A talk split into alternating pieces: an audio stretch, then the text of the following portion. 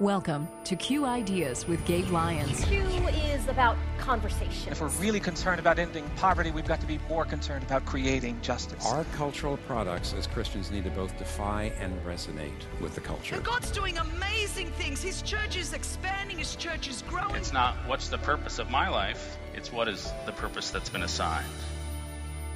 Stay curious. Think well. Advance good.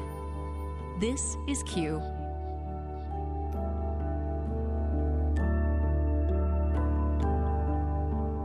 In our new neighborhood were junkyards, legal and illegal dumps, hazardous chemical plants, and a prison. Sewage overflows contaminated the creek that our kids played in. Friends' houses contained crumbling lead paint, and many of the kids had asthma from breathing Atlanta's polluted air. There's a mentality that says about toxic threats, not in my backyard. Leroy's perspective on that was everything is in our backyard. That was Rusty Pritchard from Tearfund USA, an international relief and community development agency. It introduces this week's Q Ideas with Gabe Lyons. Gabe will join us later in the show. I'm Paul Perot, and with the coronavirus shutting down many industrial facilities around the world, pollution levels in the short term have dropped. I saw a picture from India from a community that, although it should be within view of the Himalayas, could not see the vast mountain range due to pollution. That is until recently. It makes you think that constant pollution, people breathing in that stuff. The sad truth is, much of the worst pollution, not just air, but water and ground pollution, seems to happen in communities that can do the least about it the poor. What is the Christian's responsibility for creation care? What are the justice issues concerning the poor that we should be concerned about? That's what we're going to talk about today. First up, let's go back a few years to a conversation at a Q conference led by Gabe with Mitch Hescox of the Evangelical Environmental Network and Lindsay Mosley of the American Lung Association. They talked about efforts to clean the air, but first, they talked about the political roadblock that often stops a lot of discussion around air quality.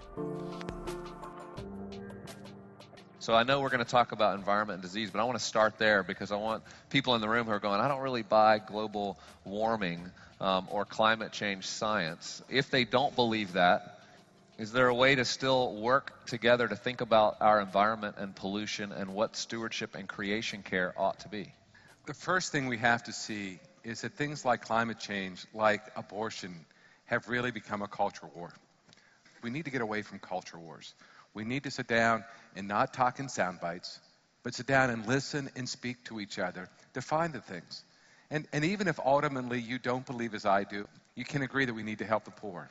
And I think I'll, I'll just add quickly to that um, the American Lung Association is involved in working to reduce carbon pollution, a major contributor to climate change.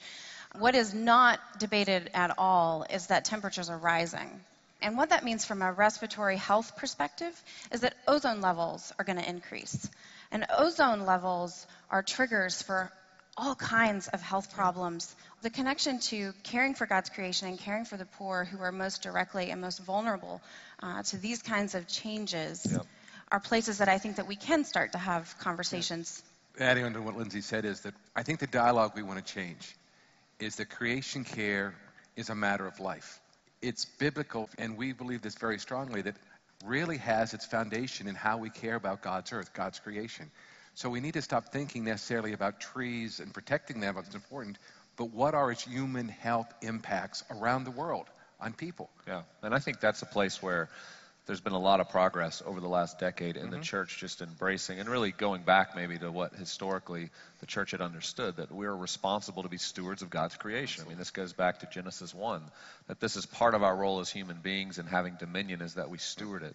I mean, I have children, two of which uh, suffer with respiratory challenges, and that's truly through pollution. There, there's a real man made contribution to that that's happening. What are you seeing right now as the biggest issues? And when we think about American cities specifically, what are you seeing as a couple of the themes of issues, whether it's diseases, sicknesses, or certain toxins or chemicals that are really in our environment that are contributing to a lot of sicknesses and disease? There are about half of the population of the United States lives in areas where the air is actually dangerous to breathe. About 154 million people still live in areas where the air quality, the pollutants in the air, have made that air quality unsafe to breathe, according to standards that the latest science says are not strict enough, which means a lot of people are exposed to dangerous levels of air pollution and don't know it. They have a slow impact over time. Particle pollution lodges deep in your lungs. It's linked to lung cancer, heart disease, uh, a whole host of things triggers heart attacks, um, asthma attacks. These are things that people experience. I mean, I, I'm sure that there's no one in this room who doesn't know someone who's had a heart attack, an asthma attack, who suffers from heart disease air pollution is a major trigger for these things. So I think that's one of the key issues that we're involved in. Obviously, the Healthy Air campaign, we're working to get uh, strong policies. The Clean Air Act was passed um, many years ago, and we are still working to get mm-hmm. parts of that implemented. 20 years plus delays, just simply to do what a very strong bipartisan Congress passed there, into law. Are there so. any cities that you see, uh, Lindsay, that are continu- that, that have led the way in this? Specific cities that you would say, man, if you live in that city, you're you're you have a better chance at breathing clean air because they've implemented such and such policy. Very good question. I work primarily on, on, federal policy, so I look at the national landscape, but I am from uh, Tennessee, that's my home state, and I know that Chattanooga, Tennessee has done some really innovative practices um, to clean up their air pollution in Chattanooga. And what are some of those uh, practices? Over the years. Well, I mean, I think part of it is. Um, is simply how you arrange your um, your city and how the city operates some of the standards. I mean, what they try to do is to figure out ways to meet the federal standards. So the federal standards are critically important. And in driving practices to reduce air pollution, um, some of it is, you know, is just simply how they've adopted local policies for energy efficiency and that that kind of thing. And, and I think that's a lot of what we have to talk about for us, you know, we've certainly spent the past year working on mercury being emitted into the air. You know, if you watch the thing that I did with Gabe, you know, one in six children in the United States have elevated levels of mercury, which causes brain damage, lower IQ, heart effects, could be linked to autism and other things. But there also is a healthy air component of that too. If you don't know, mercury comes up into the air primarily from the burning of coal, falls in water. We eat the fish. And one of the bad things, and that's, we know what it does in the local waters. 40% of the fresh water in the United States is polluted with mercury. But we have no idea what the Atlantic coast is because there have been really nobody's undertaken a study to look at how much mercury flows into the Atlantic. And we have a good idea because mercury travels. Heightened along with that, and we, you know, we think of mercury and other heavy metals, but also pesticides. If just last week, a, report that anal- analyzed data from the Centers for Disease Control, that there's been an increase in autism related things from 2008, from 2002 to 2008, of 78% of our children. In fact, along with that, as a geneticist from the University of California, Irvine said, you know, we've done all the genetic tests we can do. We don't think it's genetic. It's environmental. And so we need to figure out the ways to doing it. We put in, you know, 70,000 new chemicals have been on the market in the past 20 years, and we don't know how they work together. Hmm. So let's talk about mercury for a second, because that is a topic that I think you know a lot of people are becoming more educated about. Talk about where we're at in that discussion, and a little bit of the philosophy behind. You know, what what made common sense to me was just the the idea that what you're wanting is for companies who are putting this kind of pollution into the air to at least uh, empty their own trash, so to speak, not put it in our water, not right. put it in our soil. And I'll start. Lindsay can add in because it's, it's actually Lindsay and I work jointly together on this issue, and we have been. What happened is, real quickly, um, in 1990, the Clean Air Act was revived under the first President Bush. It was a bipartisan, overwhelming supported issue. But it's taken 20 years for many of the things that were part of that law to begin to be implemented. In last December, the Environmental Protection Agency, who's right next door, issued a ruling on what they called the MATS rule, Mercury and Air Toxin Standard, that would take 90% of the mercury from the coal burned in coal fired power plants. Many people fought that because they some people said that mercury doesn't do any damage. And we argued that it was a sort of a pro life thing protecting our children, one in six children. And it does have cost. You know, it will cost each of us three to five dollars a month to take the mercury out of coal fired power plants. But we quite honestly believe that, that that's a cup of coffee a day, not a month. And so we believe that it's worth the good of the all. Of saving it. And the controls exist. One of the benefits I have, I spent 12 years being in the utility industry, 20 years being a pastor, and now I do this. I used to sell the equipment that will take the mercury out of the coal. So I have firsthand knowledge of that experience. And why don't you talk about the CRAs and where we're at since? Well, I would just say that, you know, so we have, um, and we being a, a, community of people who've been working to try to get the Clean Air Act to be implemented, right? Really strong laws on the books, enforcement and implementation are another matter altogether. So long, hard legal battles, um, over the last 20 years to get these standards put in place in a way that would really make a health difference for people. And as Mitch said, that was finalized, finally finalized um, in December. And no sooner had it been finalized than uh, a, a, very senior senator uh, undertook a legislative maneuver to block it and permanently prevent EPA from implementing it. Uh, that is currently under debate in the Senate. There's a 60 day clock that's ticking in terms of when they can take action. Um, but he has 30 signatures from his colleagues and has, under this particular um, provision, the ability to force a vote on the Senate floor uh, on, that, on that measure. And again, I don't want to question any senator, but I think there is a decision we have to make I'm a registered, and I admit freely that I'm a registered Republican, but are any regulations good? Yeah. And I think that's the question we need to ask ourselves. I believe they are good because, you know, corporations, just like people, sin, and you need to set standards. Without a speed speed limit on any highway, it would be anarchy. And so people that do emit pollution of any kind need to have reasonable standards to do that. And that's how we're asking for. In fact, I testified before Congress on this issue, and, and then later I went to a Senate hearing, and Senator Alexander, who's a, a great Christian guy, a Republican, you know, he just stood up and said, you know, we as Congress did this. And we did it bipartisan ways. And I think the American people are looking us for us to continue to do this. And we've gotten on this political diatribe to pick on regulators or pick on EPA. But let's not pick on somebody who's doing what we told them to do as Congress. Mm-hmm. And I think he's just such a great statesman. I get to work with lots of senators and lots of congressmen. And I guess my greatest prayer for those that are in the church is to do exactly what you're talking about here today, is to find that middle ground where we could open people up to talk and present the gospel. Because that's what I do, what I do. I, I do this because I have a gift of evangelism and I have a gift to care about the poor. And they are interconnected and determined about creation. In yeah. fact, you know, John Stott, and I brought this with me because it's my favorite little book, John Stott's little Last Will and Testament to the Church. You know, it's one of his seven great acts of discipleship that's forgotten is caring about the creation. Hmm. We think we can destroy it, but we forget that God owns it.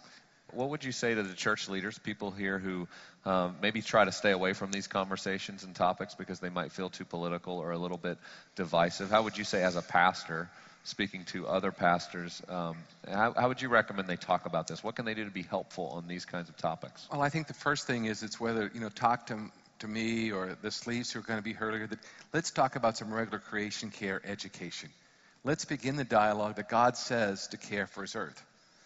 Psalm 24, the whole earth and everything in it is the Lord's. Colossians chapter 1, you know, the whole earth was created for and by Jesus Christ, not for us. So start the dialogue there and begin that dialogue of seeing the impacts. And more than that, open yourself up to there. I mean, literally, you can go upstairs. There's lots of people that in the past 20 years have written about creation care.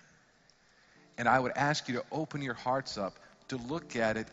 And if anything, quit listening to sound bites, whether it's on CNN or Fox News, and you know, start studying.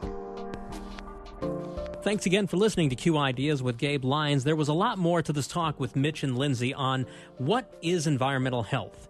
If you're a Q Media subscriber, go to QIdeas.org and on the Q Media platform, search the keyword environment. You know, air pollution is not the only aspect of creation care. What about water? What about ground pollution? And why is there a correlation between areas of high toxicity and the poor?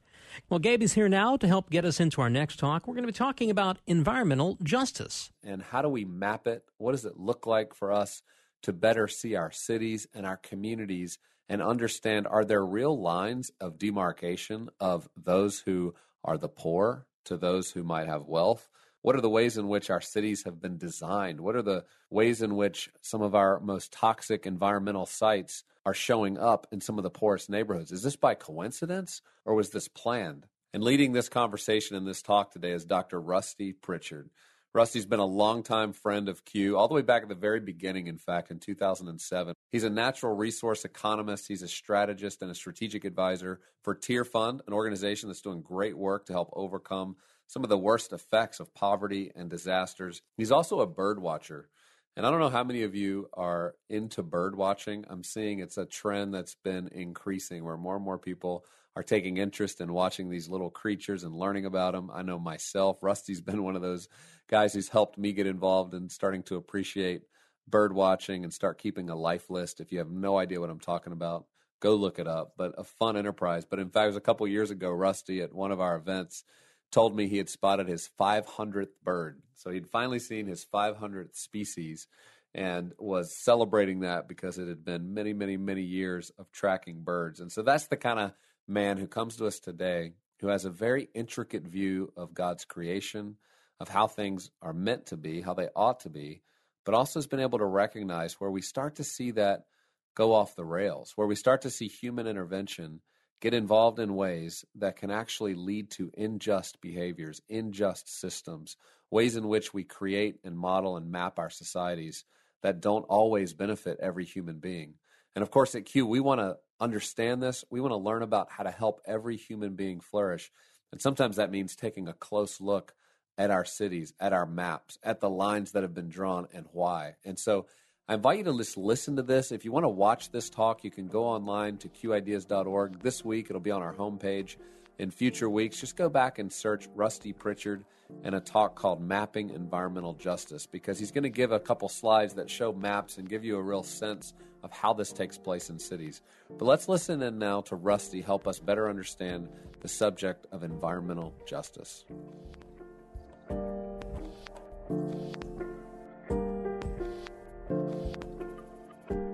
American environmental justice movement was born in 1982, and it began with the largest civil rights action since Dr. King marched from Selma to Montgomery 20 years before. But it started like this. In the summer of 1978, near Raleigh, North Carolina, a guy named Buck Ward needed to get rid of some toxic waste. The EPA had just restricted the use of PCBs, polychlorinated biphenyls, a powerful and dangerous carcinogen that had been used to produce components for electrical utilities.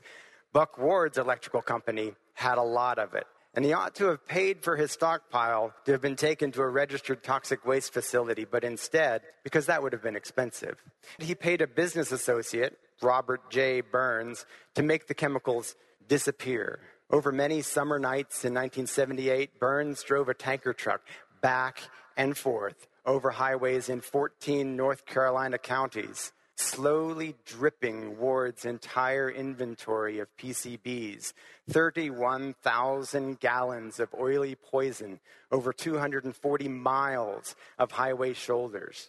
The deed was discovered, Burns confessed, and he and Ward spent a little bit of time in jail. Four years later, the state of North Carolina began scraping dirt to clean up those highway shoulders, creating 6,000 truckloads of contaminated soil that needed a place to go.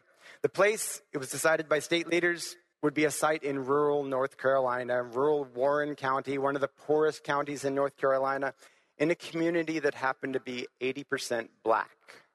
Having been excluded from decisions and outlawed in the appeals, local residents laid down their own bodies on the dirt road in front of the incoming trucks, and black church leaders and civil rights leaders from around the country showed up.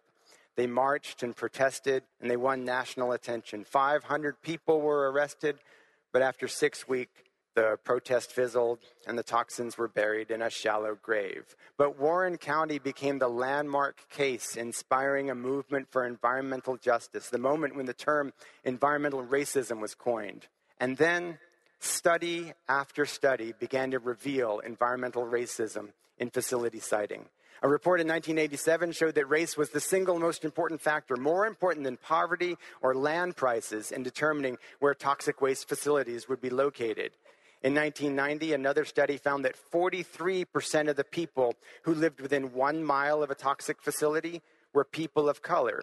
not just black people, Latinos as well, people who made up only 25% of the general population. The map of environmental hazards in America is eerily similar to the map where black and Latino people live. This hits home for me. In 2000, my family moved into a mostly African American neighborhood in central Atlanta to start a church and do neighborhood ministry with my beloved pastor Leroy Barber and his family.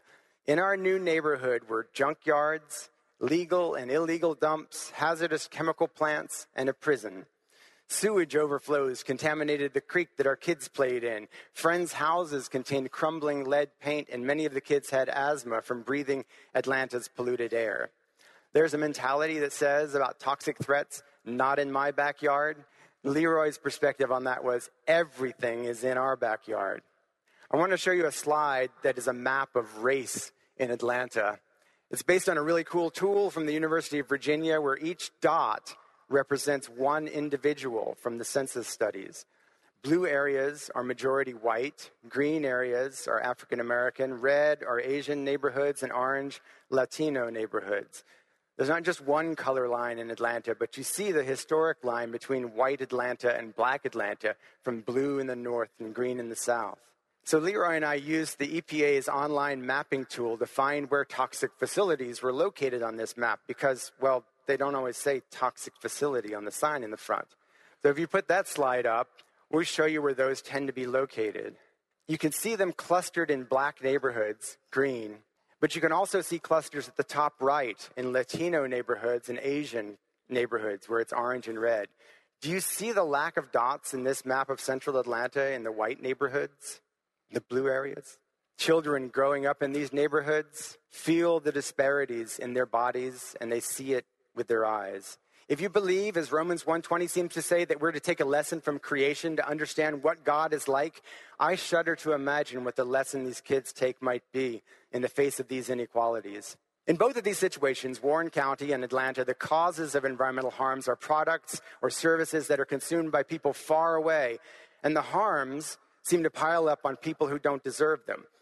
In that situation, we naturally want to assign blame. But the people who consume the goods whose production caused the wastes that impacted the people in our neighborhood and in Warren County, they were not enemies. They really didn't know that we existed. They didn't care whether we existed. They weren't doing anything deliberately wrong, and yet suffering in poor neighborhoods was a side effect. They might want to make it right if they knew about it, but our system prevents them from ever knowing what they've done. That seems diabolical in the technical sense the twisting and corruption of relationships so that harm comes surely and cruelly with no conscious human malevolence seems like a work of the evil one.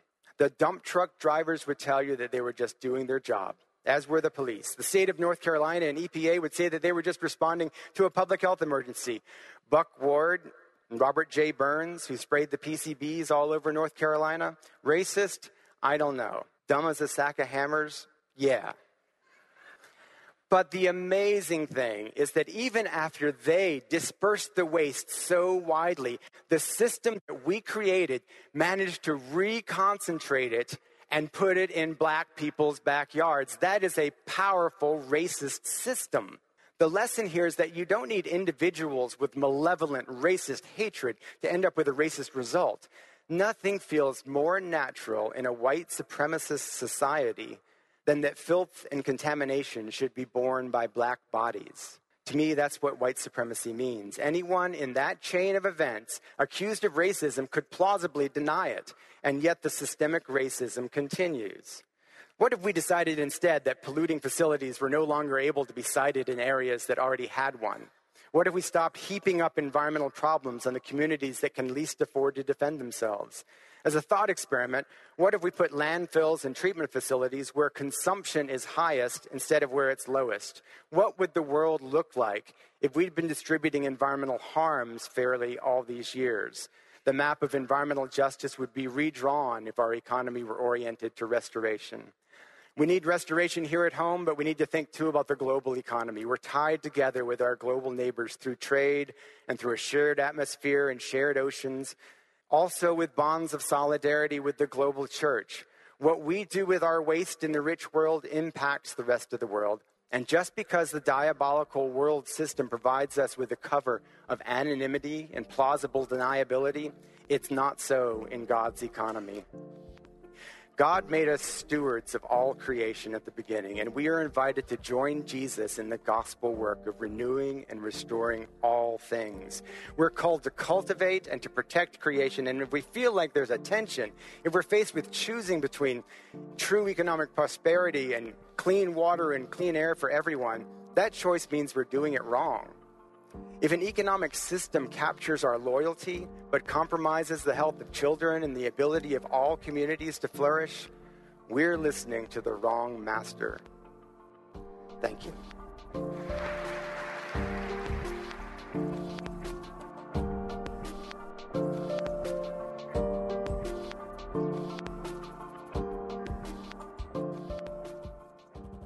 I always love listening to people who've thought long and hard about these subjects and just help us all get a little bit smarter.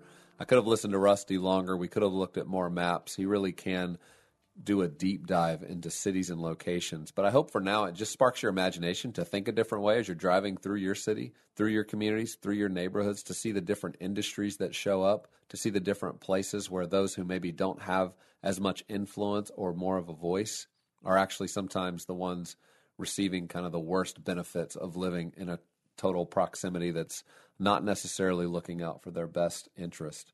All right, thanks, Gabe. And thank you, too, for listening to this week's Q Ideas with Gabe Lyons. These and other talks around the issue of the environment, as well as many other topics, can be found at the Q Media platform. Learn more and subscribe at qideas.org. We'll see you next time.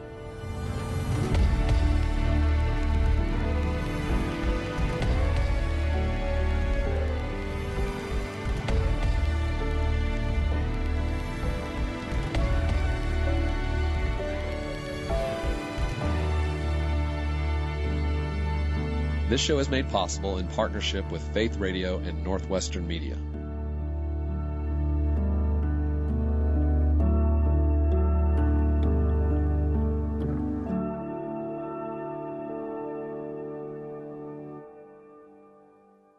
Thank you for listening to the Q Ideas with Gabe Lyons podcast. These conversations are available because of listener support. You can make your gift now at myfaithradio.com. To avoid missing future editions of Q Ideas with Gabe Lyons, subscribe to the podcast today at iTunes or on your podcast player. And thank you for sharing this audio link with a friend and growing the impact of Q Ideas with Gabe Lyons.